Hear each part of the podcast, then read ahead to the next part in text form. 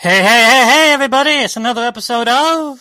Okay, Jeremiah started talking, so that means it's okay for us to start talking now on yes. the screen of the Ultra Critics. Hi! I'm joined, as always, with my co-host, Thad.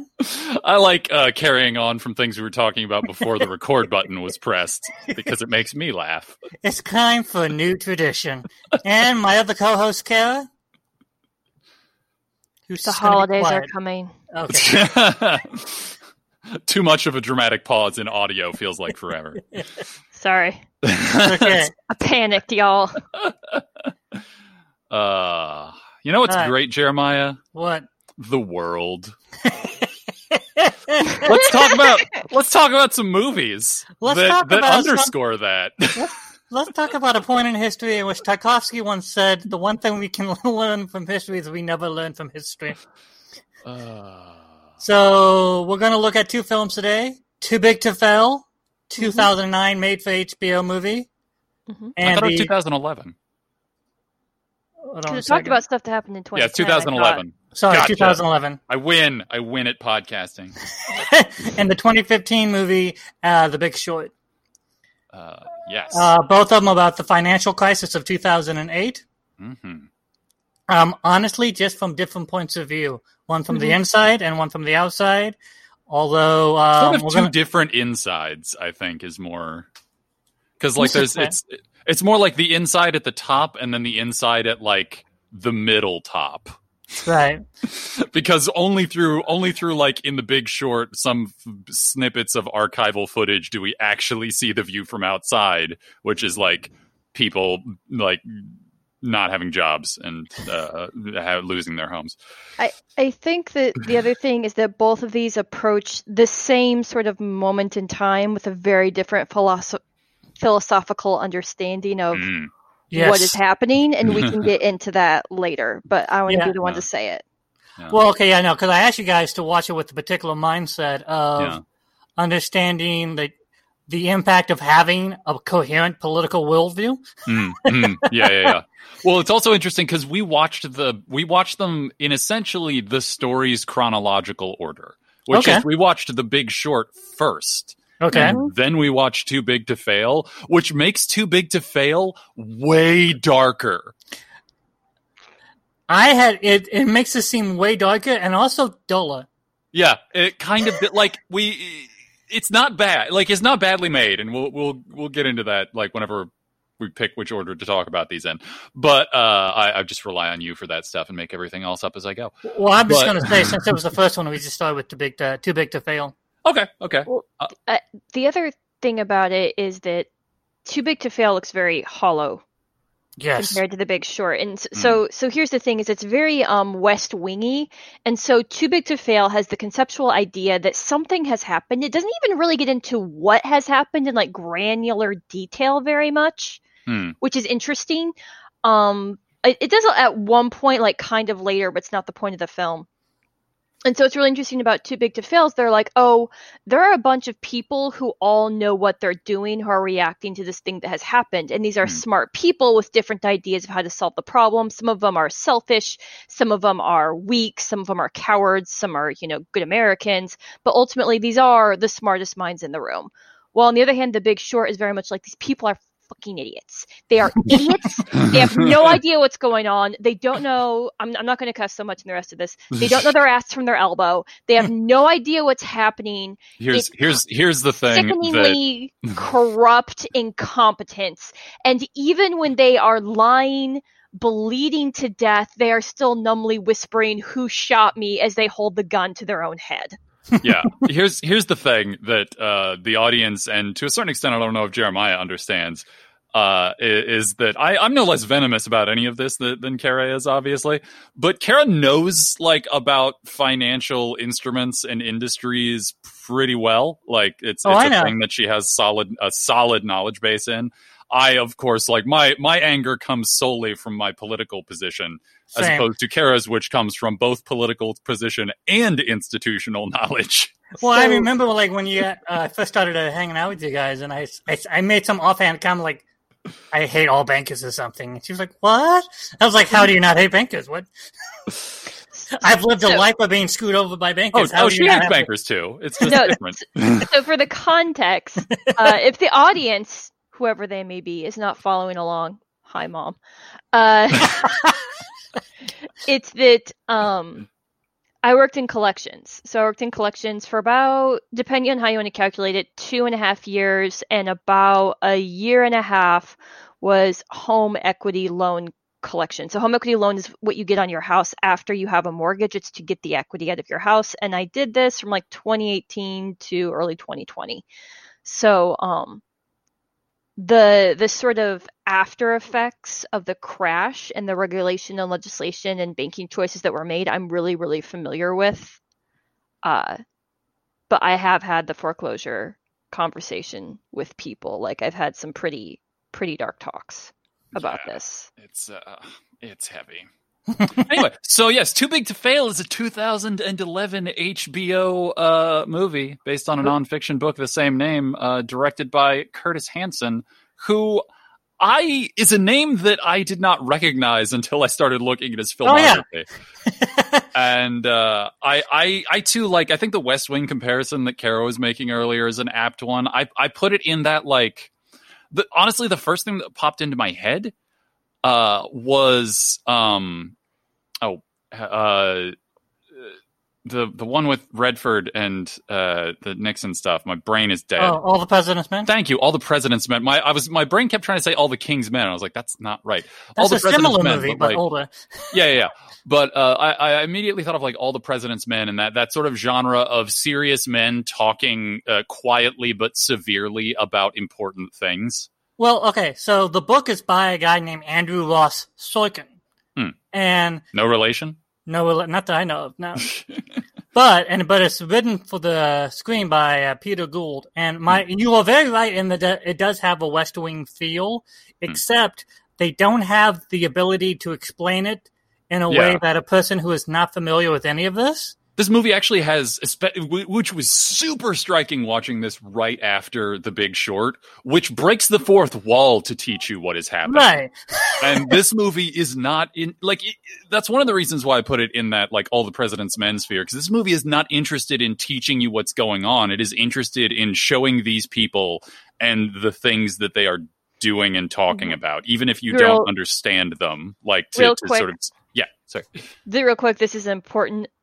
These movies don't need long synopses. No, no. No, that's why I wasn't going to be like stuff. No, really quick, The Big Short is about all of the people that realized the financial collapse was coming and through financial shenanigans basically put bets that the financial economy would fail, made hundreds of millions and sometimes billions of dollars, and then a very little bits about how they have to reckon with like, oh, I just bet that the end of the world was dying and no one cared. Mm. And then um, Too Big to Fail is about, it's not very long. I mean, the movie's not, not the, the what, time period it covers is not very long. The time period it covers oh, isn't yeah. very long. Sorry, sorry. And it's about when the financial collapse hits and it starts taking down banks like dominoes, how the federal government specifically focusing on, oh God, what was his role? What was his job? Oh, uh, talking about Paulson? Yeah. yeah, Henry Paulson. Treasury, wasn't he? Yeah, yeah. The Secretary of Treasury realizing that he is facing like a world financial collapse on, on par with the collapse of Rome, and his like s- him and his offices scramble to be like, what can we do to prevent yeah. the world from it's, ending? Uh, it's government finance people talking to heads of banks, and ultimately and explaining sort of what the TARP plan and what the government ended up doing to try and stabilize the banking industry. I will give fan. Yeah. I will give Too Big to Fail this. Mm. If you're going to cast a Weasley, unlikable, oh. unrepentant asshole. James Woods? James, James Woods is a, clearly yeah, the just, oh, you beat me to it, you rat. Because oh. I'm watching it, I'm like, this might be the most recent James Woods performance I've ever seen. It's like, yeah, you're good. I hate you. Yeah.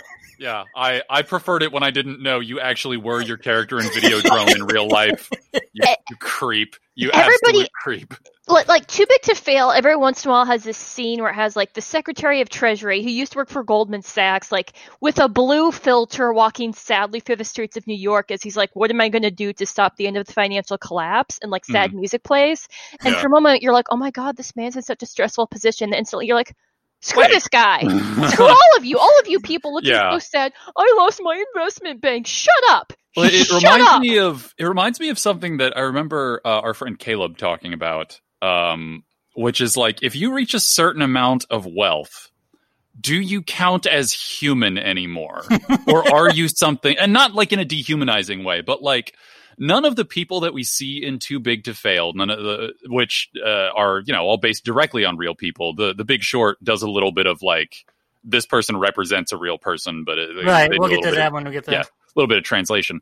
But like, none of the people represented in Too Big to Fail can go broke. They can right. never go hungry. That like it, like not to reach for a fucking Chris Nolan movie because I'm uh, shallow trash. But that bit in in The Dark Knight Rises where uh, Bruce is like, "Oh no, they're letting me keep the house," and Selina's like, "Oh, the rich don't even go broke right like the rest of us." Like nobody that we see in Too Big to Fail can be hurt. Not well, really. They can be hurt. Their pride can be hurt, and their standing can be hurt. But they will be okay forever. And it is, like Kara said, it is weird to see like Henry Paulson walking sadly down the streets of New York, completely insulated from the real material consequences of the actions that he is part of. I remember watching the last scene when like they're doing type. And yeah. everyone's complaining is like, you want me to take on money? And I'm like, yeah. shut up. Yeah, like, it's amazing. Money, and it's you're... amazing. I kind of had this like very weird moment during Too Big to Fail. There was like this flashback of like one of my professors, because I graduated, I was class of two thousand nine. And I have this flashback of one of my professors in like two thousand eight when all this is happening, like walking to class and being like, I don't think you all understand what's about to happen. And like, this is a political science economics class. So I'm going to explain it to you. And then like, I graduated highly functionally homeless in the economy. It just dest- like destroyed multiple members of my family. We're talking yeah. like bankruptcy, house loss, mm-hmm. like watching this was watching the beginning of like this huge rampaging monster of destruction that ate my life. And I had yeah. this moment where I was like, it's like, what if you had a Godzilla movie where you never cut to Godzilla and only spent time with the people whose nuclear tests created Godzilla? yeah. Right? It might, like, honestly, I would love to write that as a play. Like, now that I say that out loud, I would love to just have that be a thing. But, like, it. that's kind of what it is, because we're also, like, we're the people... We were adults of varying stripe. Like, Kara and I are, are younger than you by a little bit, but like we were all either in the quote unquote real world or just entering the quote unquote real world right. when this happened. Well, okay. And this is what I wanted you guys to talk about, like sort of having a political coherent ideology, because yeah. when you watch Too Big to Fail, you're just like, I don't understand. Yeah. What, who is the horror for? That these people talk about nationalizing banks with? Yeah, yeah. That we was... can't do that. Who? I just, I, I, just so badly wanted the Secretary of Treasury to be like, "You're going to take this money," and they're like, "What if we don't?" And I wanted him just to like gesture to the Secret Service and be like, "He's going to put a bullet in the back of your head." He might do it anyway, but if you sign it, the odds go down. I'm not going to tell you by how much though it's attached to the market value. Well, it's also weird because it's, it's hard so to. There's a moment about halfway through the movie where they put in, they try to explain to you. Yeah. What happened, and talk mm-hmm. about the greed of the American economy and how that sort of collapsed upon itself. Mm-hmm. And then you realize I'm only halfway through. Yeah. And then the TARP moment comes, and then it's not till like there's one person going, huh, I think we just gave them more money and more power. And yeah. then they move on. I was like, it feels like you should be a little bit angrier here. I like how two thirds of Topher Grace's job in this movie was to just be like bemused and angry at uh, the obvious bullshit that was happening. And then every once in a while he would say something that was just as profoundly kind of like gross as everybody else. Right. Because he wasn't doing anything to stop it. No, not at all. The uh, the thing I, I mentioned, because like, you know, watching that, your thought is very much, you know, um, don't give them the money or make them eat it or like this sort of like anger. But the thing is like, in some of the shots, I think indicate this about Secretary of Finance or Treasury Paulson, who used to work for Goldman Sachs and had like mm. two hundred million dollars in stock with them at one point that he sold, like whatever. Yeah. But like, he tries to make kind of a stand by allowing this venture capitalist firm, not venture capitalist firm, I'm sorry, in, investment uh, firm investment run by James, bank, yeah. Wood, yeah, fail. James Wood. And then it begins to have this spread shatter. And there's a sort of moment where it's accelerationism. So like acceleration is, is the theory that you should make things worse in order to start the glorious revolution, which will end in whatever your particular weird ideological stripe will be, libertarianism, mm-hmm. communism, whatever. Right. And he, it's, it's, he kind of has this moment where he realizes that he's buying time to prevent the accelerationism, but he's buying time. He's not preventing it. Like, mm. everything that led us to this moment, all he's done is buy it off. They haven't fixed anything because the things needed to fix it would be so intrusive and unbearable that no one would allow it without a complete meltdown. That yeah. like, like I, I think honestly, like again, I really love this as a pair of movies. I think that uh, I highly recommend watching both of these fairly close together. If you're a uh, bit more of a finance nerd, d- d- I think it might be harder for, I don't want to sound like this, but normal people to watch Too Big to Fail. Oh, absolutely. I agree, because I was like... Uh, yes, I, it's, if, if I hadn't watched... Uh, if we hadn't literally watched The Big Short immediately before watching Too Big to Fail, I would have been much more like, uh, hold on. I was sweating bullets yeah. through it. I was like, oh my God! Right, no, like, because for me, because this is a thing, right? Because it seems to under, like believe that everyone in America has a sort of grasp on financial dealings of the country, in which mm. most of us don't. Yeah. And it, the way it sort of like never really explains anything in a very non-Sorkin way, even mm. though it wants to be West Wing. Yeah. Mm-hmm. And in the way that there's no real, this, the drama is for Kara, who knows what's yeah. happening. But if you don't, a couple of times I was like, wait, what time, where are we in the crisis? Yeah. Because it all sort of like, it's the same scene over and over to a point. Yeah, yeah, just in different locations and right. sometimes over the phone. Uh, I, had, no I had a very difficult time guiding. Tracking who was who. yeah, and although also that because it's because it's one of those like right after the incident, they do that yeah. thing where they get every imaginable star. Yeah. So I'm just like, well, there's Tony Shalhoub, yeah. there's Bill Pullman, mm. there's that one guy from Sex and the City, there's mm. that other what, Billy Crudup. Who are yeah. they? They're just like, let us let us stack this table with character actors and have them uh, just be vaguely greedy and shitbaggy. Right. And they come in for two lines. Yeah. And then that's it. Yep. One of the... So I, I've worked for two different banks. One of them that I worked at, my uh, branch manager used to be like a higher up guy at Wachovia before it burned down. Mm-hmm. And like he and I just used to sit I just used to sit and listen to him like talk about like the days of what went down and what happened and what it looked like on the ground, because he was um he wasn't involved in it. He was retail banking. He was like gotcha. Getting people their houses, small business loans, that kind of stuff. That kind of like deep investment. I'm not saying it was beyond him, but it just wasn't what he did right. at all. Hmm. Not his department. Yeah, and so he's talking about like essentially his lowering of status by managing a small branch and um yeah, and the sort of traumas that that endured. There is a Sorry, I know this is a little off topic, but um, I've been through a couple layoffs, and I mentioned uh, one day there wasn't any soap in the bathrooms, and I walked into his office. I'm like, are we all about to get fired? There's no soap in the bathrooms. And he looked at me for a moment, and he's like, oh, yeah, I forgot that that happens. He's like, no, I just forgot to order soap. It'll be here tomorrow. But, like, like he agreed with me. Like, he was, he was like, yeah, that's the first thing that goes. It's true. And that, that's another thing about Too Big to Fail is yeah. it feels like it's written by someone who wasn't affected by Too Big to Fail. Yeah, yeah, it's too isolated. It, and it's if you, very much almost reportage, but like this hmm. is what happens when you have a movie without an agenda. Yeah, there's no, or at least the mooring, thinks dramatic it doesn't mooring. Have an agenda. Yeah, right.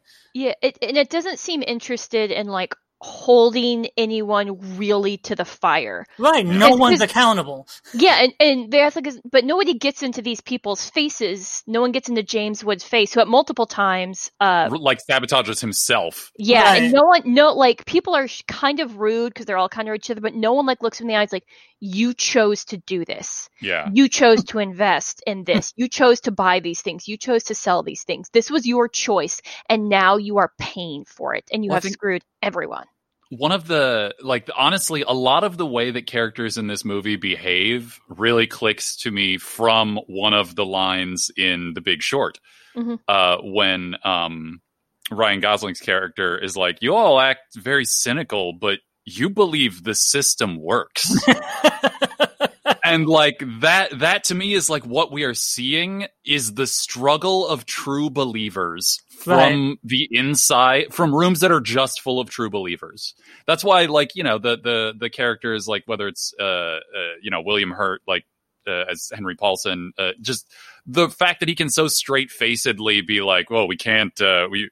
We can't nationalize banks and, right. and blah, blah, blah. And just all this stuff of just just the, the, the casual dismissal of all these options f- while seeming to still understand that the world is being destroyed. But like, no, no, we can't do that. That, so, yeah. Curtis Hansen has directed Wonder Boys yeah. and L A Confidential. Yeah. Two great movies. And Excellent Too Big movie. to Fail looks dull. And yeah. unless you're Kara, it is... somewhat dull because yeah. I'm just sitting here going, there's a it's, lot it's of competently talking. acted, right. but like there's only so much that a bunch of very solid character actors can do with essentially very flat material. Right. Because what, because no one has said, what are we trying to do here? Hmm. There's like, or maybe you have, and they're like, we just want to tell the events as straightforward as possible without going, but in what context? Yeah. Why does this happen? Because everyone just says it's happening, and outside of that one small weird monologue in which they say stupid greed, you won't say stupid greed. Yeah. No one oh, yeah, really... Yeah, while they're, while they're workshopping the thing. That that was... Can yeah, I that say bad. one thing that I give to both of these films, though? Okay. They do not blame the everyday man. No. That's true. Uh, the, the, the first one... Uh, The Big Short specifically shows like small people getting screwed, how like they were lied to and manipulated and used. And um, it doesn't which... let its protagonists off the hook. No, no, and it doesn't either. And then um, Too Big to Fail doesn't explicitly show a lot. Doesn't I don't think it has any like real people, mm. but like when they're explained, like here's what happened, went wrong. They specifically say that banks took advantage of people. Right. What, it was the bank's fault, and what they did was wrong, and here's how they used people. And because one part they say is, you know, people assume if a bank gives them a loan, it means they can actually afford it, and they're a good bet. Like they trust that the bank will only lend money responsibly, right? And it must be responsible to lend money to them. That this is a good loan deal, and so the bank manipulating people's trust like that. And I think that I want to give credit both of these films for not being like it was this irresponsible people's fault. Like but, it, it yeah. wasn't. Well, yeah. There's another movie um, by J C Chandler, mm. and I just forgot the name of it. Uh, was uh, Jeremy Irons, and it's also about this. Only it takes place when a th- in a certain like investment firm, mm-hmm. and basically what it is is they essentially it's a series of like it's almost like a play. It's a series of discussions about like the philosophy of capitalism and the fundamental issues with that, and how once you become only interested in selling an object that has no value, how that eventually just starts to eat itself. Is it a margin call? Margin call, yes. Hmm. I couldn't remember the name of that. Uh, but yeah, no, very much. Margin call is a similar thing, hmm. but I think probably does a better job in terms of like putting it in like context. Oh, and it has a piece of shit in a major uh, role because yep. uh, Kevin Kevin Spacey's in there. Which All is right. why we're not explicitly talking about margin call. Fair. Fair. um, but uh, oh yeah, sorry, Kat. No, it's just it's also all very connected to what's happening right now with COVID.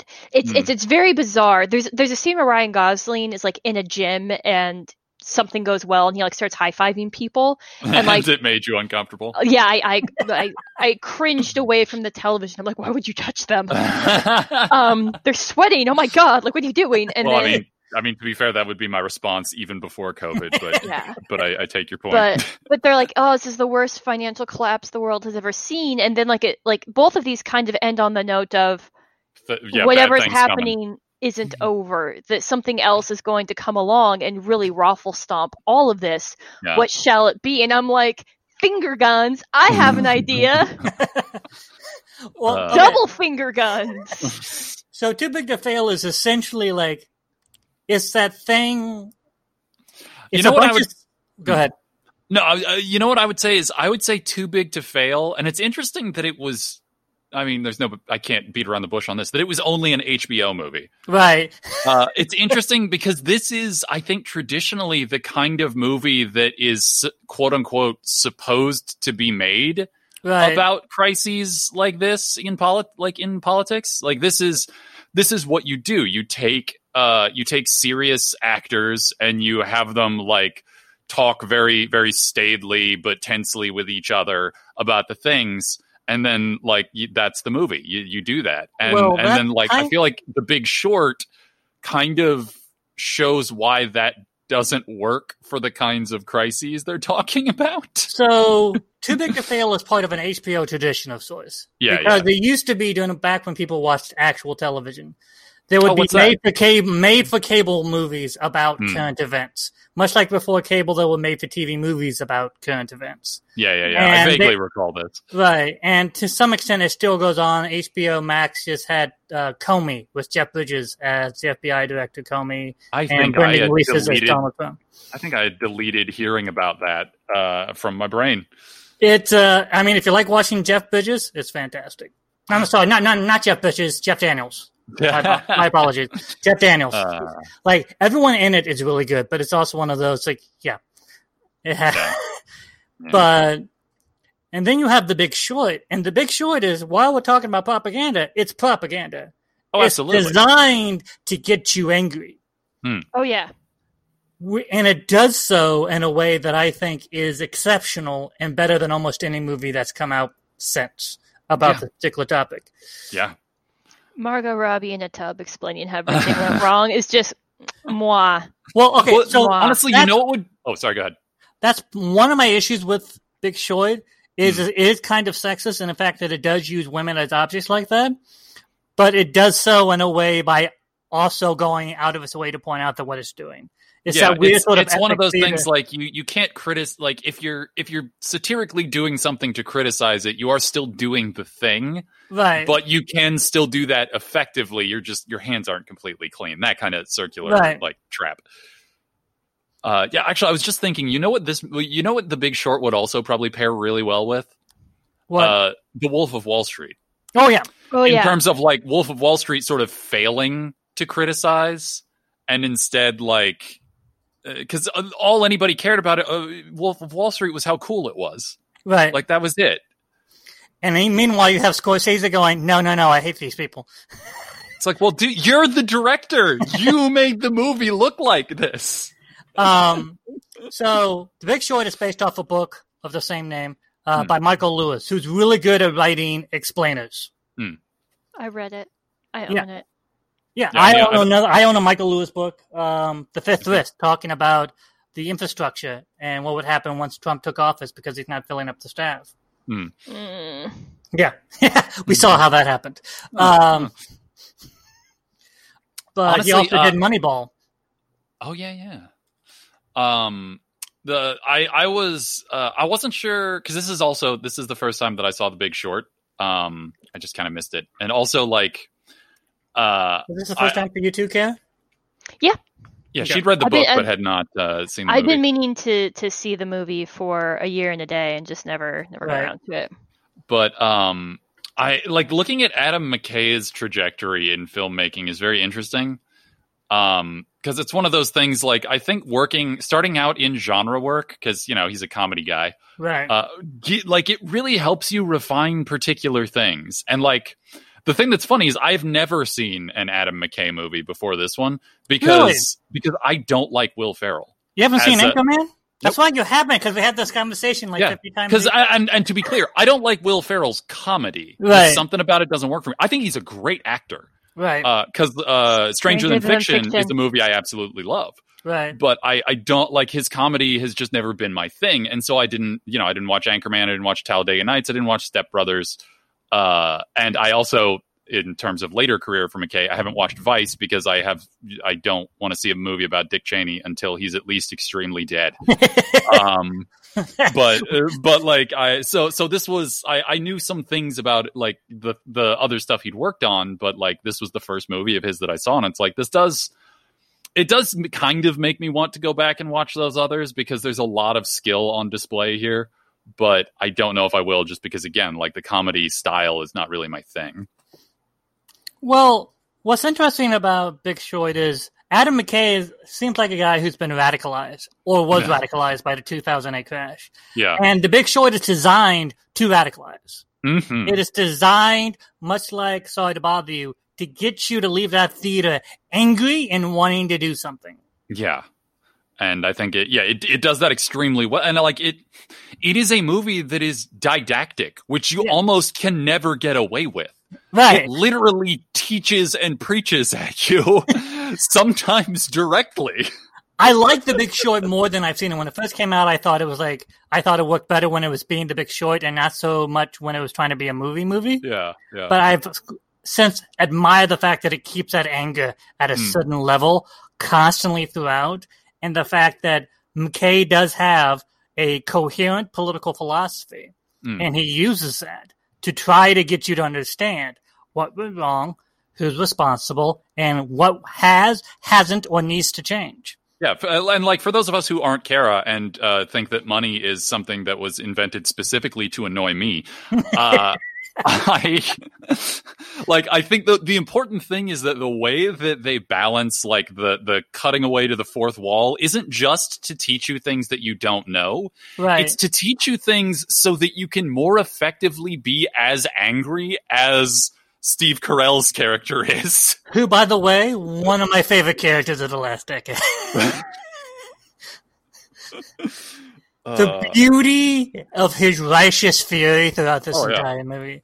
Well, I think that so the end with his character is he's taken off these bets, uh, basically against the banks will fail. He secured it so that way they'll pay him before they pay almost anything else, and he's going to make them eat their obnoxious stupidity and malice. Like he he opens the movie like ranting about how much he hates bank fees and how they're just like tools to screw people over. Which, and he goes through this several times, and then like his his employee calls him and is like, "Dude, we have to sell and get our money, because if we don't, we're not going to get our money back. Like, this is the moment. We're going to make like a hundred million dollars per person, like something insane." Right. And Steve Carell character is sitting there. He's like, "We're profiting from this." And this guy's like, "But yeah, that's what we do." He's like, "No, no, no. We are profiting from this suffering, and doesn't us make us the same as the people who did this?" And his employee gets angry and is like, "No, we are not the same. Like, we saw it was happening. We make money. Sure, we did what we had to do. We didn't make the decisions to have this happen. This is going to happen no matter what we did. We're just going to, you know, we're, we're just going to survive it." And Steve Carell's like, "I don't know, man." And then, like, he's like, yeah, it gives him the go-ahead to sell and make all this all this money. But, like, that's – I read a, a review of this about somebody who, like, walked away from the movie being like, "I hate all these people who made millions and billions and didn't help anyone."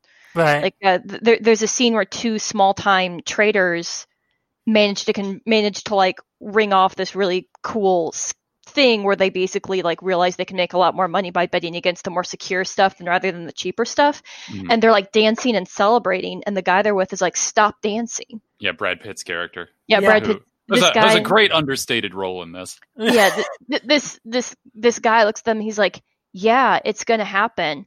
And you just pulled off a great deal. And what's going to happen is people are going to lose their homes and their jobs and their family. People are going to die from this." And they're like, "Yeah, but sorry, yeah, like, you made know, a deal." He's like, "Yeah, you made a deal. Now don't dance." Yeah. So what The Big Short does is it repeatedly boils, boils complex situations down to simple, basic things. Like putting mm-hmm. too much air into a balloon. Right. No, well, not unless like you already make money. Just yeah. make a little bit less money. Yep. Or yeah. why are they confessing? They're not confessing. They're bragging. They're bragging. God, that right, was such so a good line too. That was that was really solid. Or just like little things of like you just bet against the American economy, like that scene you mentioned. Yeah. It's like don't like he says when people go unemployed, certain number of people lose their lives. So the yeah. to, to he gives them the stats and like, "Oh, we didn't know." Just don't dance. Like being very much, these are moral statements. This is wrong. And it, it it does so in a way that never feels preachy, because you can get the anger is pure. Yeah. Like, it has anger and, like, yeah, yeah, just that, that rec- there is that recognition of being a part of that system. Like, the, right. the, the, the, the it system... It understands the system.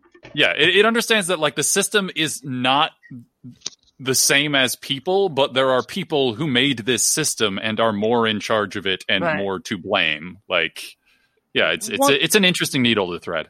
One thing that I think is more clear in the book than in the movie is that a lot of the people who are, were in charge of creating these bonds or selling them or reviewing them, when you talk to them and start to peel apart, a lot of them are like, they're not malicious. Right. They truly believed that, like, there's no point in looking more closely at it. It works fine. And I think a lot about, like, I buy cars. I bought a car. Right. You could open up the engine. I could stare at it. And I'm like, yep, there's a lot of lot of parts of a car there. And if someone has, like, told me, like, hey, do you realize that cars cars are really full of tiny squirrels and that's what makes it go? I'd be like, I don't.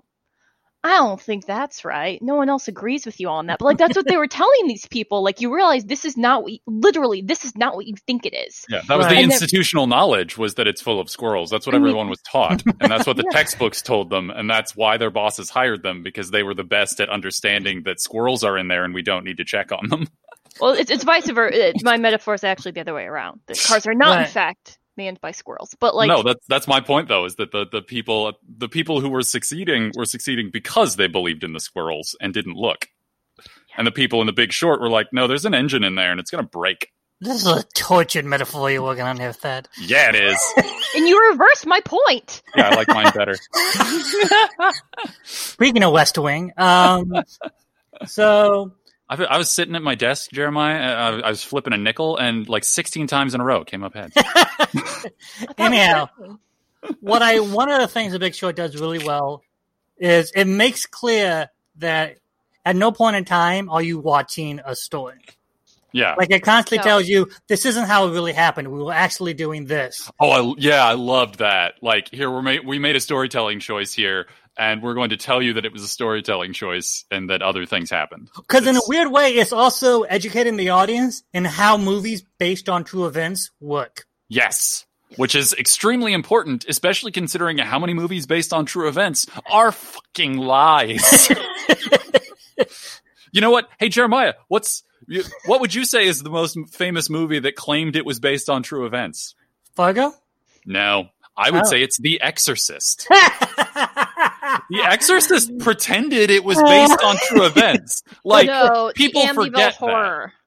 That too. Like, uh, b- both of those, I think, are great examples of this. And also, any of those Conjuring movies that those con artist people, uh, who are real people, uh, are they, they're the same ones who did the Amityville horror. Yeah, exactly. That's yeah. yeah I'm, I'm agreeing with you. I just forget their names. But uh, oh. but like those, like I, I remember that came up recently. I, I heard so- someone reminded me, uh, probably in some other podcast that I listen to, because my life is just podcasts. Yeah. Uh, it, well, it wasn't you, so it had to have been podcasts. Um, but, uh, but yeah, like the, the Exorcist is claimed to have been based on like a, like real thing. It's yeah. like, come on. No. And it gets a little bit scary when you think of how many people, and I don't exempt myself from this, like, uh, know about important events primarily from fiction. Well, that's the thing. Everyone always says it's just a movie. Why would you believe that? But we well, the majority of this country, of the world, learns yeah. about history through movies, and they take what they see as fact, and so it's not unreasonable to be like, you know, this is just a movie. Yeah, like right. a generation. Do of you Democrats, realize though, you've learned your stuff from movies as well?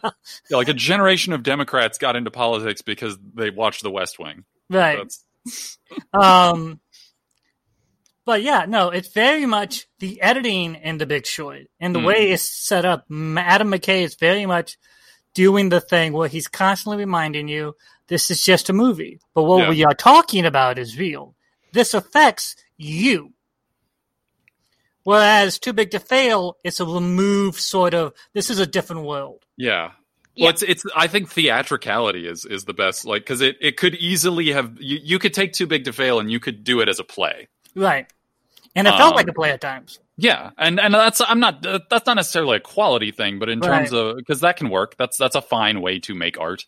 But in terms of what this movie is talking about, especially in contrast with uh, The Big Short, it comes off very hollow, even though everyone working on it is very competent. Right. So what McKay does is he understands theatricality, mm. and he understands his own political point of view, and he understands yeah. how to blend those two. And I mean, even the even down to like the camera working choices, like a lot of The Big Short has that like handheld faux documentary vibe. Right. But they also will be like, this is not what happened. This is what happened. Or this is what. Yeah. Like just right. that that tension between creating a fake. Uh, the, the the fiction writing favored term would be like the defamiliarization. Like right. they're they're going out of their way to to do the things that you do to make it seem real, and then pointing out to you that those are just a different kind of fiction, but that reality is still being described. It's wild. I love it. Well, I also saw you would love it because there's a Mark Twain quote and a Murakami quote. Woohoo! Yeah. uh, yes, but... you're correct about that.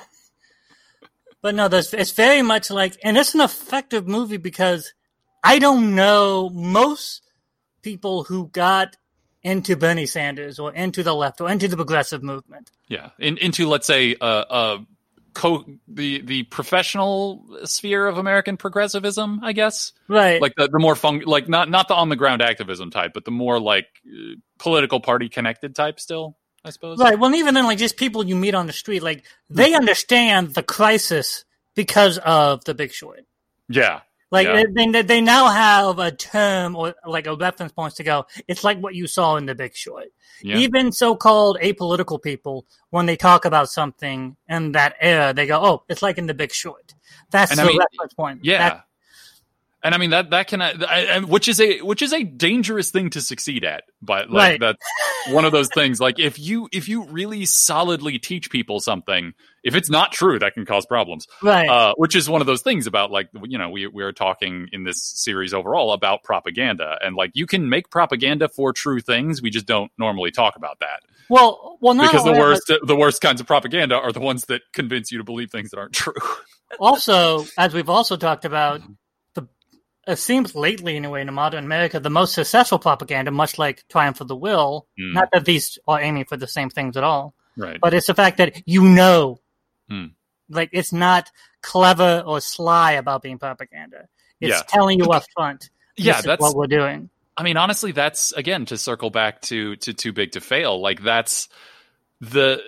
All you get at the end, like it, it is the feeling that things are are not like it. it, it this has been bad, and th- this is not a good solution.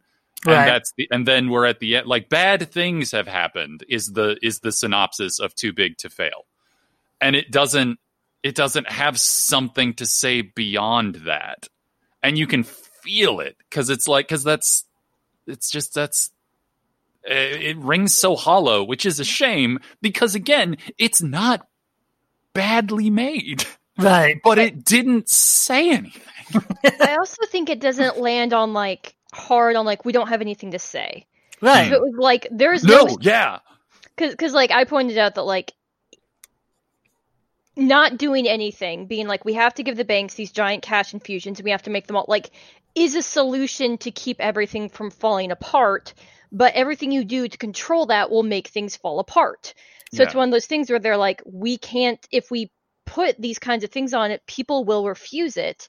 And then what will we do? And it's like, well, hmm. again, you could threaten to shoot them in the back of the head. But no one wants to do what I in, want to do. In Minecraft, uh, in video games where we do those things. But no, yeah. Dude, I, if you lose two hundred billion dollars, I feel absolutely confident. No, it's okay. That one like guy went maybe, to jail. And being like, maybe you need to eat this tiny explosive round. Well, I mean, well, then we're, we're then we're getting to that question of, and I think this is, you know, the, these crises bring forward a lot of, and again, like to me, a lot of it hinges on that that line about like people believing in the system. Right. Because like Too Big to Fail are the like its entire problem is that the solutions they come to and all of them are people who still even in the end believe in the system. Right. Like they they are true believers in this thing that is awful and nobody seems to know that. And then, um, uh, you know, you, you get to, to, I was on a roll and then I lost something. Um, sorry. Welcome to twenty twenty. Right. Uh, But uh, yeah, it, it doesn't. It sort of doesn't see any option outside of that circle, I guess. And and like uh, The Big Short kind of recognizes that these systems are the problem fundamentally, right. And it's not offering a solution exactly, uh, or at all, really, other than that, than that a solution has to come from knowing that. Right. Well, not only that, but like they even have, it's almost a throwaway line, but it's Marissa Tomei who plays yeah. Ferrell, Mark Baum's wife, of like, saints don't live on Park Avenue. Yeah. But yeah, no, like it's, it is a stark contrast in terms of like just having, because I want, I've noticed a lot, especially after this election, there mm. does seem to be a great sort of political illiteracy or incoherence or some sort of misunderstanding among most of our population. Yeah. And it was, they don't know what they believe, but they believe in something. Yeah. Yeah. Like and I think part of that's why Joker hits, because Joker's angry hmm. at something. Yeah. It's, it's angry at the fact that that something isn't, like that that shared something isn't something. Right. Whereas The Big Short knows what it's angry at. Yeah, knows where to put it. So I guess we're, we're what we're sort of poking at here is like justified anger, but also clarity of um, right, I, clarity of target or intent or something like yeah, that. Yeah, just understanding why you're angry, understanding like because here's the thing. Hmm. As I said earlier, when you have a when you everyone accuses movies of having agendas. Every movie has an agenda. Yeah. Well, this and is why people get so mad when you say everything is political. Right. Sometimes it just means you know what you want to do. Yeah. And you know what you want the audience to feel. Yeah. Oh, you... sorry. I'm sorry I have uh, narrative coherency. I'll try to stop that in the future. There is... There is... I didn't mean to hit you that hard, Jeremiah. Sorry. Um, no, no, no. It's cool. Well, but just... Uh, the, you know, talking about like being angry and needing to know what you're angry about and the, this stuff. Like the other thing I want to point out that I feel people forget about is Occupy Wall Street. Yeah, yeah. Occupy Wall Street was the most successful failure of our uh, of a movement in our lifetimes, I think. Because well, Occupy Wall Street spewed forth kind of two groups of people, which is people mm. that went on to work in like leftist spaces, progressive spaces, on lots of different levels, some like in the system, some yeah, a lot, of, a lot of people learned how to do street activism right. from Occupy Wall Street, and that helped uh, but, things be a lot more also, clear for like Standing um, Rock and stuff later. Yes, but also it spawned a lot, a lot of people that went on into grifting. Yeah. Right. And I Simple. think that, Sorry, yeah, I, I think it has a lot to do with that, that rage. Yeah. Something yeah. is ter- something massive beyond our ken that we cannot fix ourselves is terribly, terribly wrong. Right. And mm. no one is doing anything to fix it. And the people who have the knowledge and the power to do so, like, deliberately hide that from us. Mm. Like, because, I mean, a big part of Too Big to Fail is how can we hide how bad this is from the public? Right. Yeah. How can we escape the the response that people would have to the things that have happened? And then, like, this... investment bank, they allow it to go under, and then like the news media reports on it positively, and Paulson's like, oh, everything's going to be fine, and then the market crashes, and he's like, oh, well, damn. But like, well, that didn't work. But like, I would have, I would have loved if he had a line of it. Well, that didn't work. But, okay, so uh, just this movie, but all of the characters are the Marx Brothers. A little bit. Sorry. Uh, anyhow, sorry. Continue, Kara. No, just it, that sort of formless sense of rage. And then I yeah. think that like as time has gone by and what we see, it's been passed down. So we see with like the protests and things going on right now, I see it in the seeds of this. Like I see a lot of things are going wrong with like COVID and all this stuff. Don't start here, because even this isn't where it begins, because yeah. they started doing this, this, this stuff with the mortgage loans because of the savings and loan crisis in the eighties, and the savings right. and loan crisis kicked off from so, and like it goes back and back and back, and you sit down and look at this, you're like, how long has this stuff been building?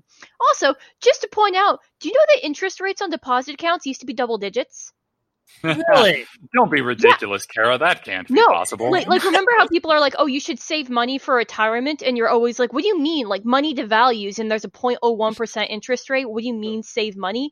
Like, back in the fifties and sixties, you could get a savings account with like a six percent interest rate. Yeah. Well, is. This is why this is why these people who had those interest rates and could pay for a, a four-year degree out of pocket with a part-time job in the seventies when, by the way, wages peaked and have never been back to that level since, while school has just gotten more expensive and everything. Like, yeah, yeah. Yeah, that's why these people call our generation lazy, because they think all of that stuff is still true. I want you to understand. I'm just like the anger spewing. Yeah. It's just, yeah. Sorry. This is just no. what our house is like sometimes. No, no, we'll no, yell no. past fantastic. Each other about what happens when you watch the picture. It's amazing. Can you imagine even like a three to five percent interest rate of return on your savings account with a compound monthly payout? No, because like, I don't have a savings account, because why would I? I have a savings account for both of us. Don't worry. No, that's your money. It. It's not just shut up. Uh, no, I, well, I honestly, I that's, how, that's how a partnership works, lad. No, yeah. Not my money. I don't want it. Um, uh, really quick. Anyone, now. This is really important. Yeah. Everyone listen to me. If you have access to one, please put your money in a credit union. A credit union pays dividends. Your money will grow exponentially. Your dividends increase by your total amount of investment. Please, please, in the name of God, if you're going to have a savings account, put it in a credit union. You can nobody, have accounts at multiple who, no, financial institutions. Nobody who would voluntarily listen to us has money. It's fine. Um, I, have I just wanted to know if there was a moment I was like, is she going to start advertising for a credit union? No. Uh, uh, yeah, buy Caracoin. Um, but no, so something I wanted to go back to when we were talking about three savings accounts. Just to let you know, I have three savings accounts. I have none. Um, I have one that I'm rapidly depleting. Woo! Uh, something we were talking uh, earlier when we were talking about things that people are angry about is, uh, and this also goes back to that Mark Twain quote from the uh, the opening of of the the movie. The, it ain't uh, it, it ain't what you don't know that gets you into trouble. It's what you know for sure that just ain't so. Which is yeah. Man, that's everything about then and now. Uh, and by oh, then, God, I mean yeah. when Twain was alive and two thousand eight and the present. So just to be clear. But one of the things that the I don't I don't remember if I've mentioned this here before, but I and now Kara have gotten very into a podcast called Knowledge Fight that just analyzes Alex Jones. That's all it does, with a few other sidebars. Uh, oh, so like that sounds so exhausting. It is, but it's also great because you learn a lot about the kind of on-the-ground constant propaganda, which I okay. think is is something that, considering how influential like the right-wing radio was from the nineties, uh, oh, yeah. honestly from like the seventies up to today, probably. Not going to lie, I have never been more educated in anti-Semitic conspiracies. Yeah. Um, but one of the things that... They're wrong. Re- the- But yeah, they're, like, not, they're bad. One Just of the things that has me thinking about a lot are those those those uh, those certainties that people have that they have for no reason. Right. Like uh, like if I were to pick one that that like is maybe the core is the the tension about like the to to get into something that we'll never be able to cover coherently right now is uh, Black Lives Matter versus like the later like back the blue uh, oh, yeah. bullshit, which is is like the idea that being against police violence somehow and, and against like the the specifically the persecution of, of black people and people of color generally via the the police and other arms of the state, it somehow means that like y- you don't want there to be laws, which we could get into legalism, but let's not, uh, which means that you don't want there to be morals. Like, that's how people who are against Black Lives Matter read that. Right. Like, because they see law and, mor- and I'm draw, I'm painting in broad strokes, which isn't entirely fair, but I feel it's accurate to say they, they believe that laws, the, the laws that they like, are equal to morality. And that though, like, to not believe in one is to reject the other, and therefore to aggressively want to kill and rape and steal. Like, well, it's it's a crazy series of things that that because of the things people already believe and are unwilling to look inside and see whether they are full of squirrels, um, like just cause horrible things to happen. Like these these seemingly insurmountable gulfs between people. Right. And that was one of the things, like, if you did believe that, then why would you not be able to believe that some laws were immoral? Because uh, you, you choose not to pay attention to those, I guess. Okay. I don't know. Like, I, I don't have answers. I just have uh, problems. None of us have answers. Welcome I, to the I have I have a lot of problems. I also, both of these movies, and, and again, The Big Short gets into it more, like, argue that, like, there is there is a system. Mm. Like, right. there and, like, a system, you think about, or at least I do imagine, like, interlocking gears in a giant clock. And so mm. all of the pieces interconnect with one each other. They all need each other to interact. They were created with a plan to do a function. And if one of them gets out of whack or has an issue, it's going to cause the whole thing to fail. And, like, that as a metaphor makes sense. But the thing is, and I know this for a fact, banking is not a system like that. Right. It was not, and I'm not even talking about, like, the purpose of making money or whatever. It is jury-rigged. It is just pieces, parts by Bubba down the street, tied together with, like, chewing gum and nonsense. The fact that we've managed to create an international banking system, you know, international banking services is truly amazing, because none of this is, like, coherent. Like, so many banks, their systems, like their technology, is like from the seventies with just like more modern skimming on it, because oh, yeah. it contains so much information, has so much stuff in it, that to try and transport it to anything newer is an insurmountable task. And by the time they finish it, it'll be obsolete. And so, like, mm-hmm. I, I need people to understand there isn't a banking system in the sense of anything that makes sense. It's just like, it's more like a garbage dump that someone put a sign on and they're like, this is a parkour obstacle course. And people talk about the design of the obstacle course. Yeah. And it's like, and then like people will go in and start to like yank pieces around and stuff. But at some point, it's like, oh, if we move this like upside down car, the whole thing will collapse. So leave that car alone. And then someone comes along like four years later and just yanks on it. Because well, yeah, because no that one... car might be valuable, Kara. Yeah. And, and so like, Like, like the banking, it's not a system, which is why, like, hmm. weird things can cause it to well, fail, it's, because it's not really functioning together. It may, just kind of exists in a sloop. Yeah, it's it's not a system. Because when people think of a system, they think of a coherent system. Right. Like the innards of a clock. Yeah, when in fact, none of the systems that we live in, banking, government, like, none of these were thoroughly designed systems. They are essentially, like, they grew on top of each other over time from people who had different goals and different under like they're they're self-contradictory, but we because of our cultural thought of like, oh, this is a system or this is the system. Like, even people, this is what fascinates me about conspiracy people, is that it's it's a way of comforting yourself because it means the system is coherent. Right. And like what Kara's very accurately describing about banking, and that I think maps onto a lot of other things, is that it's not coherent. And the refusal the refusal to to approach it as though it were uh, like as by uh, the people who work within it, seemingly, at least uh, especially like sh- what The Big Short displayed, and kind of also what uh, Too Big to Fail displayed, is the people within the system largely don't largely also think the same dumb things about it that the people outside of it think. Like, it is a, it is at the purest level a confidence scheme. Well, the con men have believed their own con. Yeah. Well, and that they actually say that they yeah. say, say that specifically in um. They say that in Too Big to Fail, and they like, don't take a moment to realize you're saying it's a con. No, and, and yeah, like it's it, it it's amazing. That's what con is short for. Sorry, Kara, I don't mean to keep stepping no, on you. It's just it's it's just it's it's. bananas. And just yeah. every time we have these shocks, I just I just want, like, people talk about like money disappearing, like money shouldn't be able to disappear. And like, I'm so sorry, this is a rant, but like mm. when you deposit a dollar at a bank, oh you, she loves this it becomes two dollars, because there the, there's the electronic representation of the dollar that exists in your account and the physical dollar that's in the cash drawer. Right. And so, yeah, I mean, and that, that sounds silly, but that's what it is. It's in two places at once. And that physical dollar and the electronic dollar will go different places.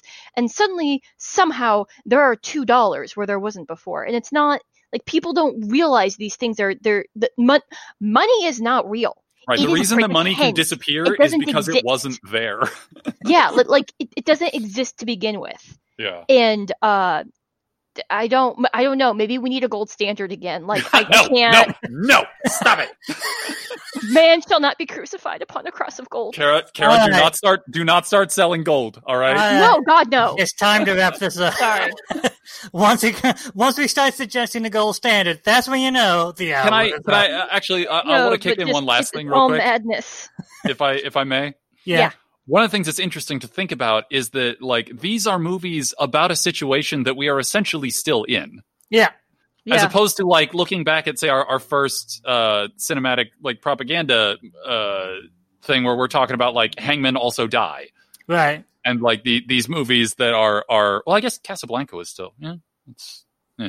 Uh, but I don't know, like the, the fact that like these are within a system, like these are criticizing a system that is still in power. Well, I say criticizing, but like clearly The Big Short is doing is doing like real criticism. And uh, yeah, oh, you know what it is? That's what it is. What? Uh, uh, The Big Short is doing criticism, and the uh, Too Big to Fail is doing a very well made book report. Ooh, yes. Good. Yeah, it's exactly it. It's exactly like, I, sorry, it. It reminded me of Kara. Uh, she used to get really mad at her students back in the day for not uh, not talking about what they read, but instead just giving a synopsis of what they read. And I think that's actually kind of a perfect analogy for these two movies.